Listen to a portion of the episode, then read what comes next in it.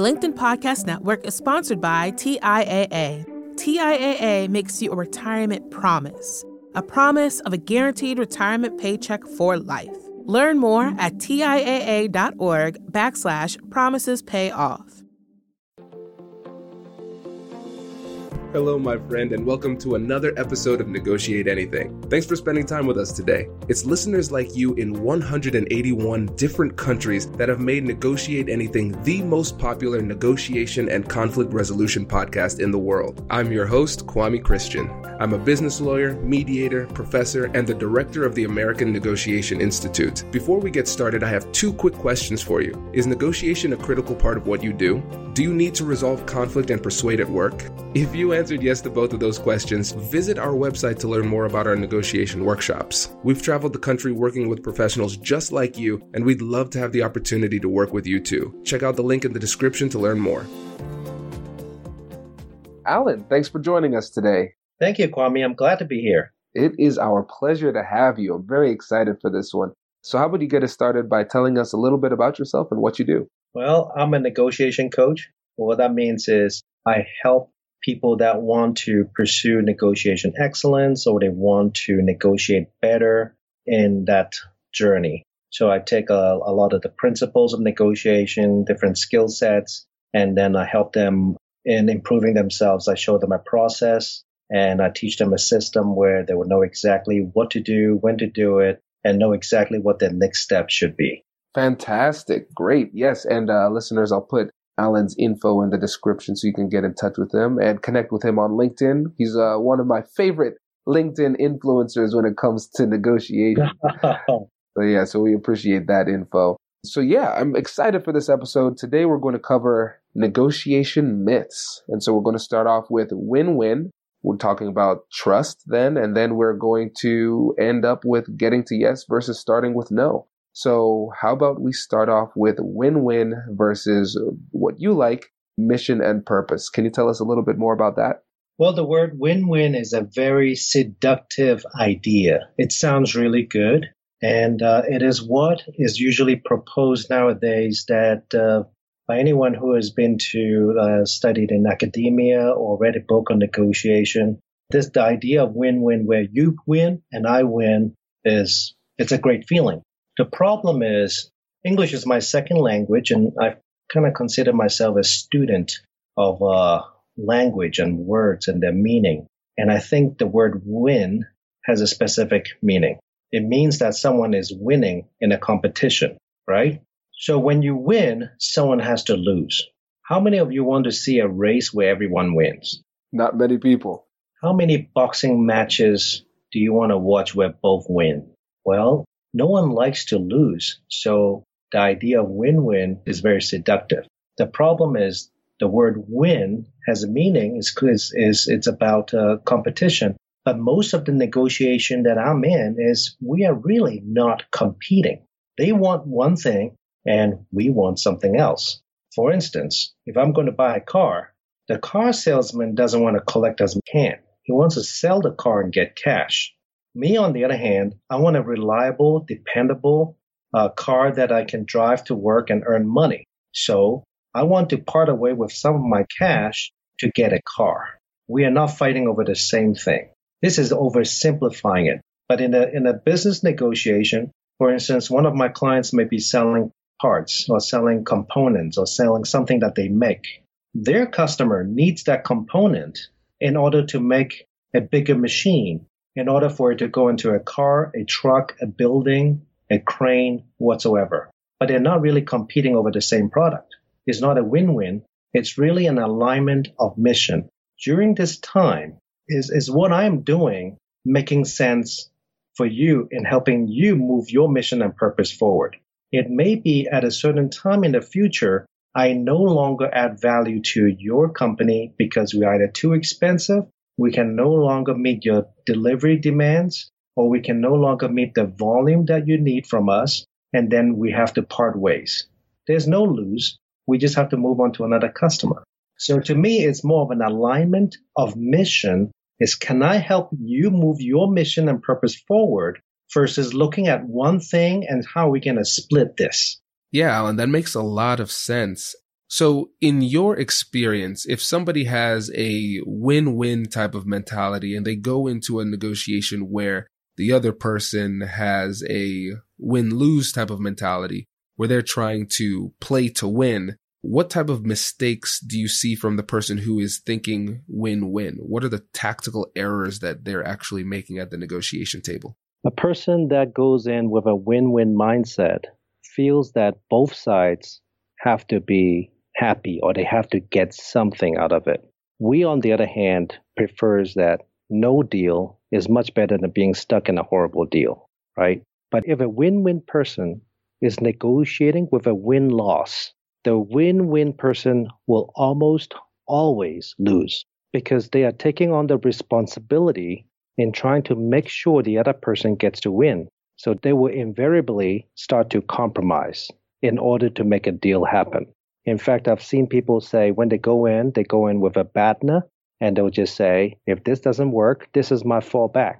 We have to make something happen. I have spent so much time on this deal. I have to walk away with something. So what happens is they end up compromising. Now that's interesting, and I, you're spot on here with, with what you're saying. And so let me play devil's advocate somebody who has the um, win-win mentality, what they would say is, well, in order to make something happen, I do need to sweeten the deal for them. I need to make something good happen for the opponent or the person on the other side, or they're just not going to say yes. So isn't it a good thing to compromise? Well, compromises is not a bad thing. It's when you have to make compromises that jeopardize your mission and purpose. My job is to help my clients not make compromises that they do not have to make. Basically, avoid unnecessary compromises. So, by nature, it's not bad to compromise. But what are you compromising? Most times, they're compromising profits. When a salesperson goes in, they want to sell a product at $100. The cutoff, the walkaway, it's at $80. A lot of them, if they do not know how to negotiate, when they come across a win loss person and the, the win loss person says, nope, this is not good enough, go sharpen your pencil. If they say it once or twice, sometimes in the first time, they will drop it by 10%, just in one word, no. If they push back a few more times, the inexperienced salesperson will go drop right down to the, the walkaway price of $80. So what's at stake? They're compromising their company's ability to move forward with the profit that they need to make because he's afraid to negotiate. Yep, you're absolutely right.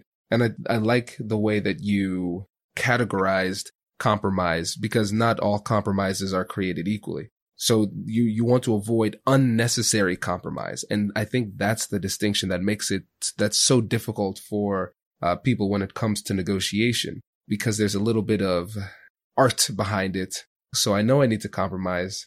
How much is too much? When is the right time? Those are the types of things that kind of make it difficult for people. And I think it's almost a fear response that leads them to retreat quickly. So for somebody who's in that position, how do you help them to distinguish between an appropriate compromise and an inappropriate compromise?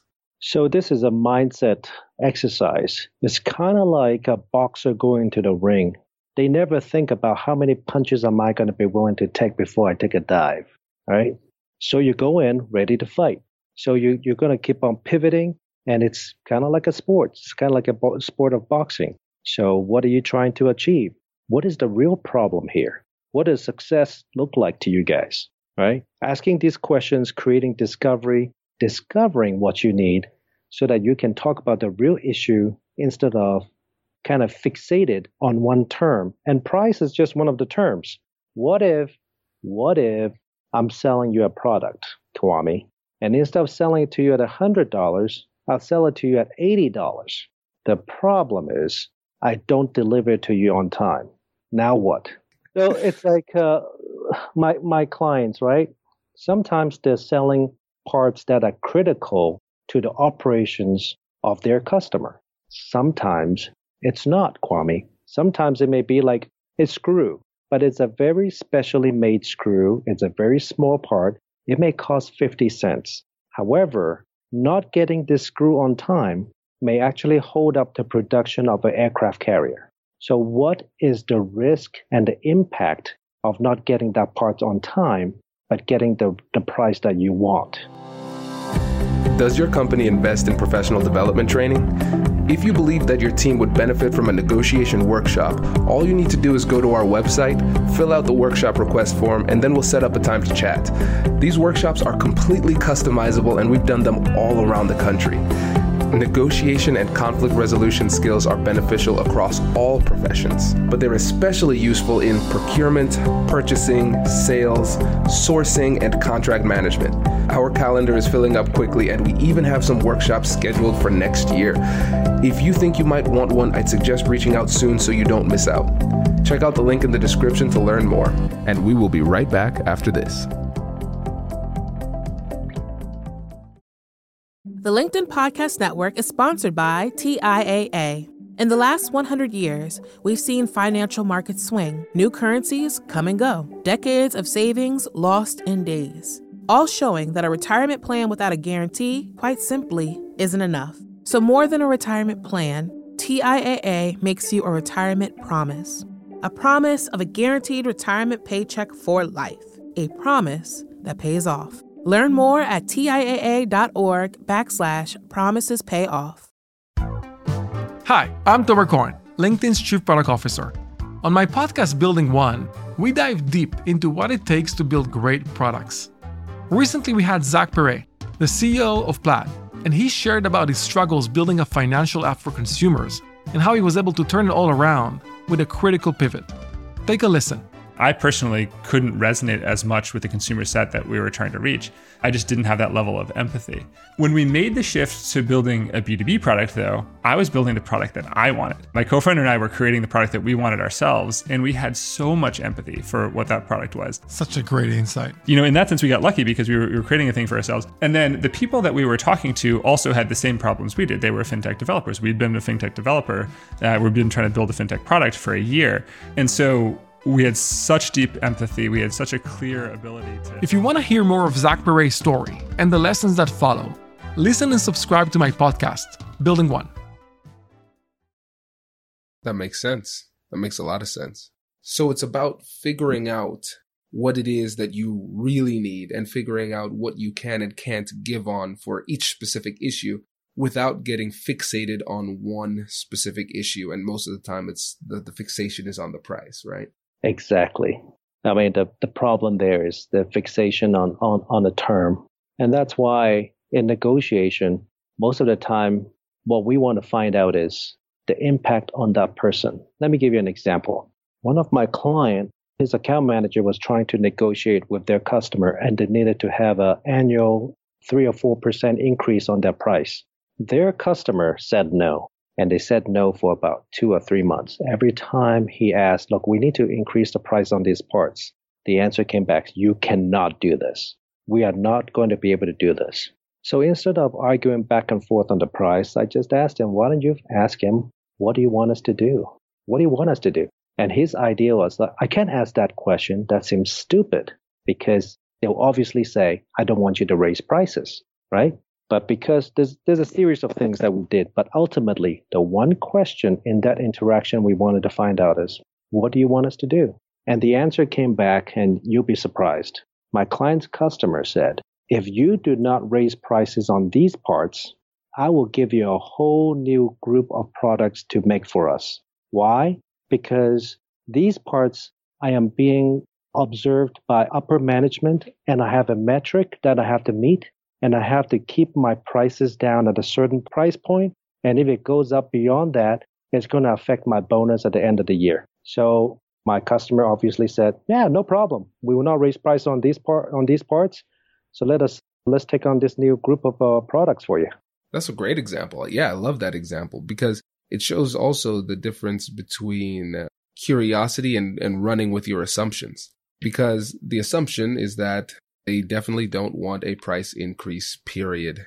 And if I ask this question, I know what they're going to say, but we really don't know what people are going to say when we ask these seemingly obvious questions or simple questions. But that's why it's so important to ask. And through that, kind of using your terminology here, it revealed that there was some alignment when it came to mission and purpose. When you took the time to go through the investigation, you, you saw that alignment. And based on that, you could find flexibility and opportunities in other locations.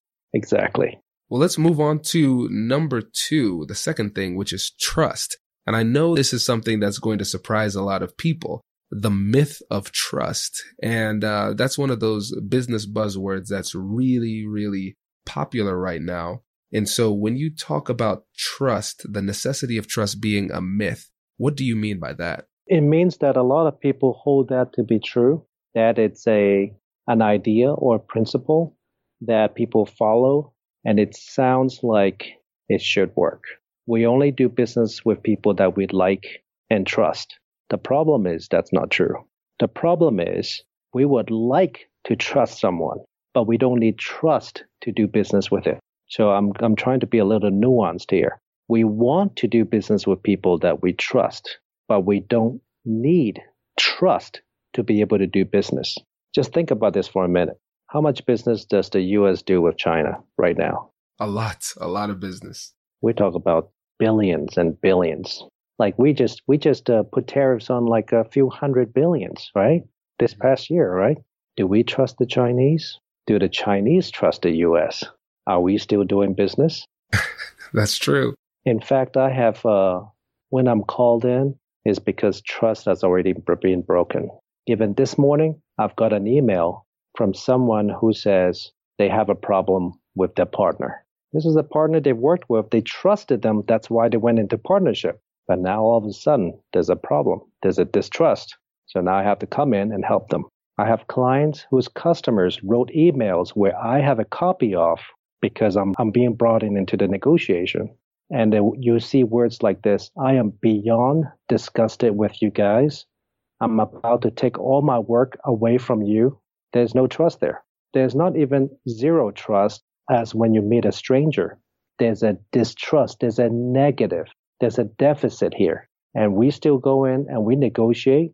And in one meeting, we can leave and we can get five or six new uh, blanket POs from this customer. So, in that situation, because because I know this is something that is going to sound strange with, for a lot of the listeners. You're giving examples of times where you are doing business with somebody that you do not trust. And so in that situation, if there is a lack of trust, how do you even begin the negotiation process? If there is, let's, let's say negative trust, there's a distrust between the parties. How do we negotiate without it? How do we negotiate without it? It's a good question, Kwame. We follow a system.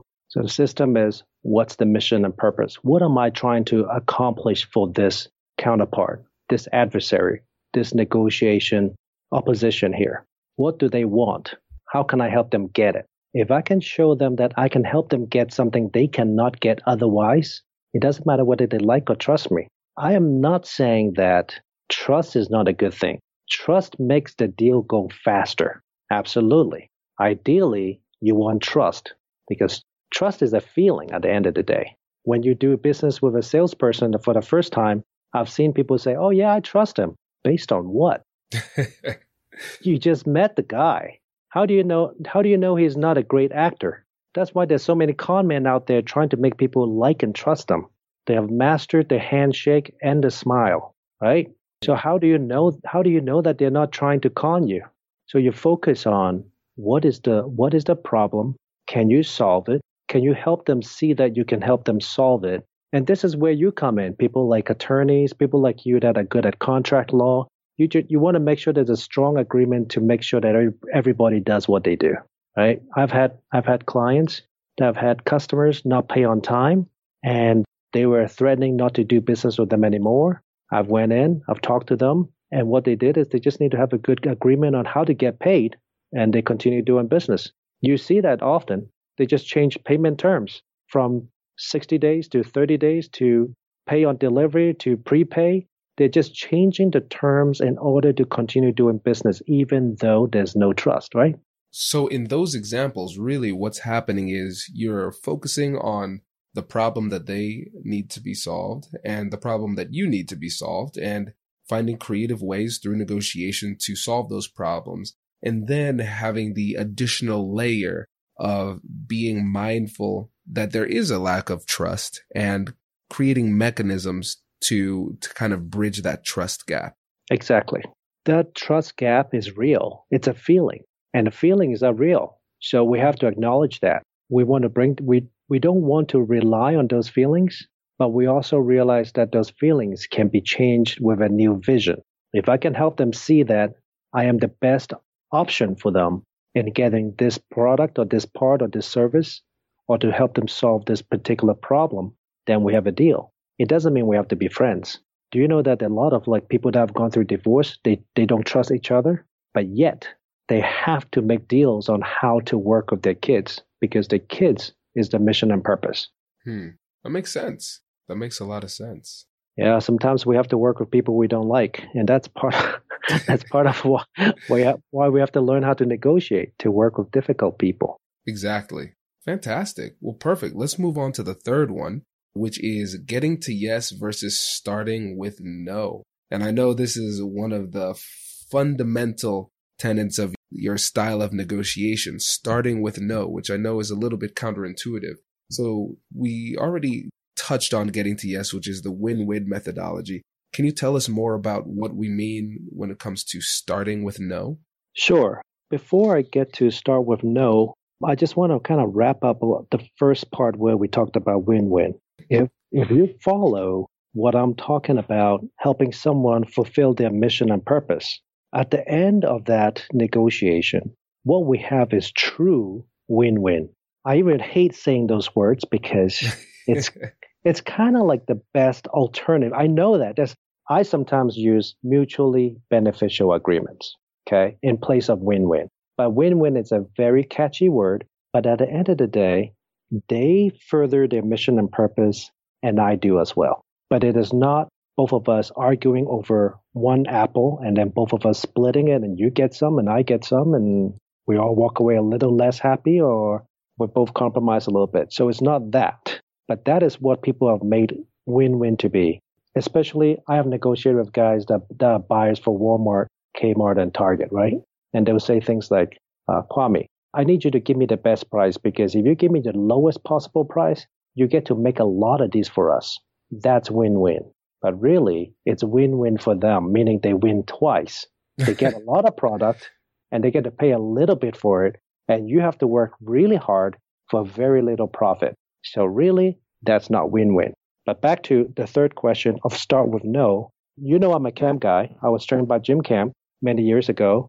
A lot of what I do is uh, the foundation is, uh, is start with no. And the reason I embrace that methodology or that idea or approach or the principles is that it is much more, to me, genuine, authentic by asking someone to tell me what they don't want, then for me to try to get them to say these micro yeses, mm-hmm. right? Because that seems manipulative to me. Trying to get someone, is this a good day? Is this what you want? This is what you want, right? Kwame, do you want to be successful? Right? The reason we say start with no is we want to uncover what it is that you do not want. It is much more respectful because I'm not going to try to manipulate you. If at any time this uh, this deal doesn't make sense, I want you to just tell me no, and then we'll just go a different direction, or we'll just end it here. Is that fair? Most of the time they'll say, yeah, fair. I've never seen anyone say, no, that's not fair. So when we say start with no, fundamentally, that is something that all of us want to say, but we are afraid of saying it. We're afraid of hurting people. We're afraid of ruining relationships. We do not know how to say, say no gracefully, respectfully, in a way that preserve that relationship while I preserve myself, my resources, right? No hits people in a very visceral way. The first thing, I have six kids, and the first things that my, my kids uh, have learned to say is no, because no is their way of controlling the environment. They get to say, nope, I don't want to go to bed. No, I don't want to eat that uh, banana pudding. No, I don't want to be kissed. So, no is a way for them to control their surroundings. And so, in terms of negotiation, giving the other person the opportunity to say no, it's very important to us. See, that's really interesting. And I think for a lot of people, it's a scary approach because they almost feel like they are prompting people to say no, which makes it more likely for them to say no during the negotiation. But what you're saying is that in your experience, it's actually the exact opposite. By giving them the opportunity to say no early and often, it makes them feel safer which makes them more likely to agree if agreement is the right decision for them. Correct. Let me give you an example. So this is this the principle of giving the person the opportunity to say no or inviting a no is coupled with something that I call tactical vulnerability. The willingness for us to be hurt by the other person, to just kind of put myself out there. So there was this deal where my client's customer was not happy with them. They were delivering parts that were not meeting quality standards. They were failing in the field, and uh, it was going to cost uh, tens of thousands of dollars for these parts to be returned. And so, and that was just the beginning of it. With all the parts that were in the field, it could cost millions of hundreds of millions to kind of retool and bring it back and ship it back and remake and deliver again, right? Mm-hmm. So when I got the email, it was, we saw your mission and purpose about delivering quality parts. This is laughable. I'm like, oh, this is not good. usually, when I get the emails I'm copied on, it's never good. I'm like, okay, all right, so let me do some research. Come to find out, this part by my client's customer, they attempted to have that made offshore. They couldn't make it.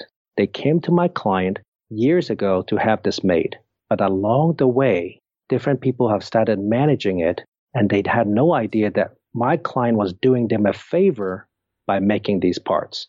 So that one little nugget, I had a whole conference table, maybe about 15, 20 foot long, laid out with all the communication. I'm just reading through them and just kind of found out one little nugget. So we used that one little nugget and we talked to them and I called them and I just say, look, it looks like we've completely failed you and we're completely incompetent in making these parts good for you. And out of 100 parts, we're getting about 40, 40% that are unusable and they're failing the field.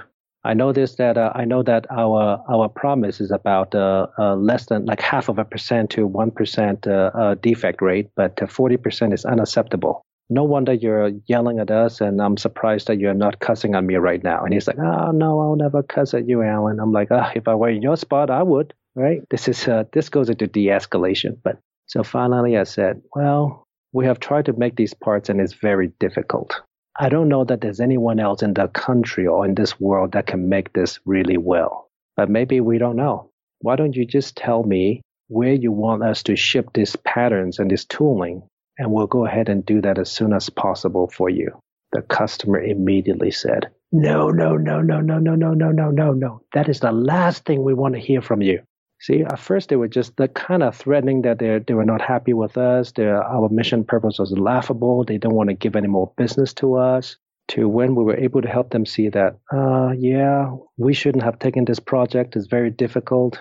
I don't know how anyone could have done it well. Forty percent is unacceptable to us. So you just tell us where to ship this to, and we'll do it. And it's a we were basically calling their bluff and becoming very vulnerable. So at that point, the whole game turned around and they said, "Can you please continue to make this for us?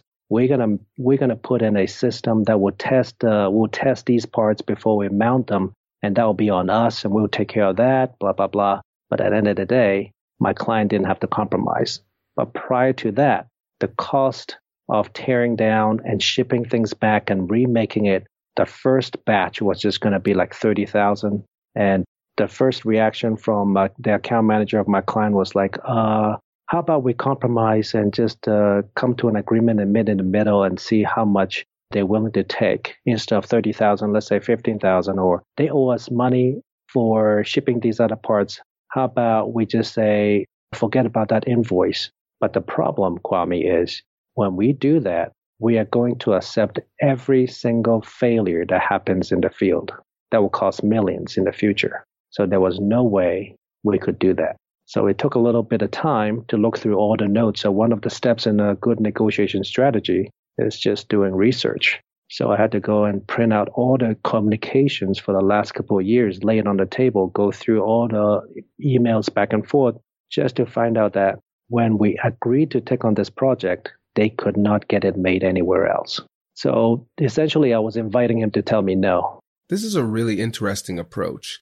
And again, like I said, I, it's scary, but you, the, the term you used, strategic vulnerability, it's, it's very clear how that comes into play here. And so first step you did was research. And then after that, it seems where the deviation is between where you decided to take the negotiation and where your client initially wanted it to go was that their first move was going to be compromise immediately before Absolutely. Doing anything else. They were going to compromise. And it's a great example of an unnecessary compromise because you didn't need to do that. And what you did first, instead of trying to find that yes, was you started with no, just like you said. You gave them the opportunity to say no. And it's, it's almost like one of those judo type of situations. They're attacking you and they assume that they're going to, you're going to meet their force with force or just concede.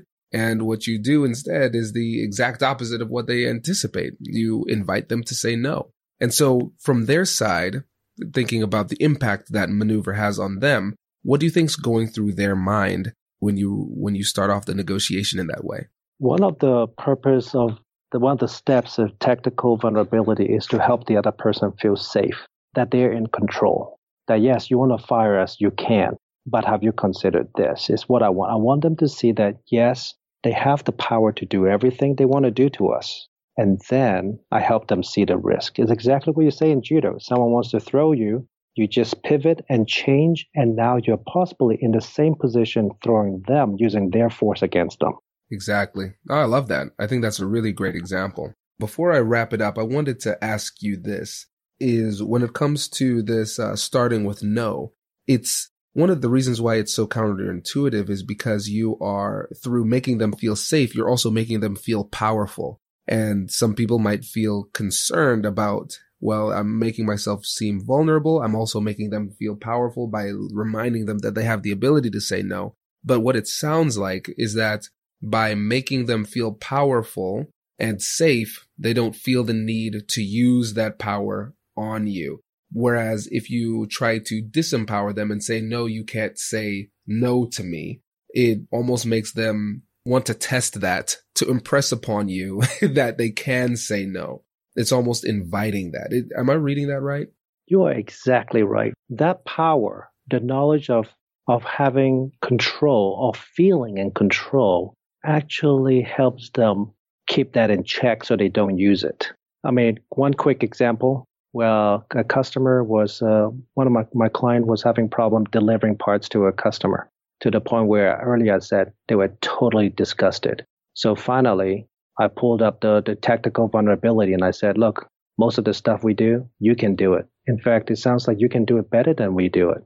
And then I just softened my voice and I just say, in a, in a curious way, I just said, why don't you just fire us? My client's account manager looked at me, his eyes are wide open in fear. at this point, both of them were going into a shouting match, right? They were they were it was heated, and uh, my my client's account manager's customer was standing up and raising his voice. And when I said, "Why don't you just fire us?" he said, "Don't you think I've never thought of that?" And then he just says, and he started to sit down, and he goes, "Well," he started thinking. The reason, uh, the reason I, I won't fire you guys is you guys make these one difficult, complex parts better than anyone else. And I said, really? He said, yeah. I said, what else? He goes, well, because you guys are able to give us updates on a weekly basis that no other suppliers have agreed to do. And that helps us in our planning and stuff. I'm like, great. By the time we left that meeting and we start driving back to the office, it was like a four or five hour drive. Halfway through, I'm getting emails and we have like five or six new blanket POs. This is from the customer that wrote an email that said, I am beyond disgusted with you guys. That's quite the turnaround. it's just, why don't you fire us? Guess what? Does he have the right to fire us? Absolutely. Anytime he wanted. It's a power he has. I'm just giving him the power he already has, and I'm voicing it. Right. That's perfect. Fantastic. Well, we are coming up on time here. So before you go, I want to give you an opportunity to let the listeners know a little bit more about what you're doing and how they can get in touch with you.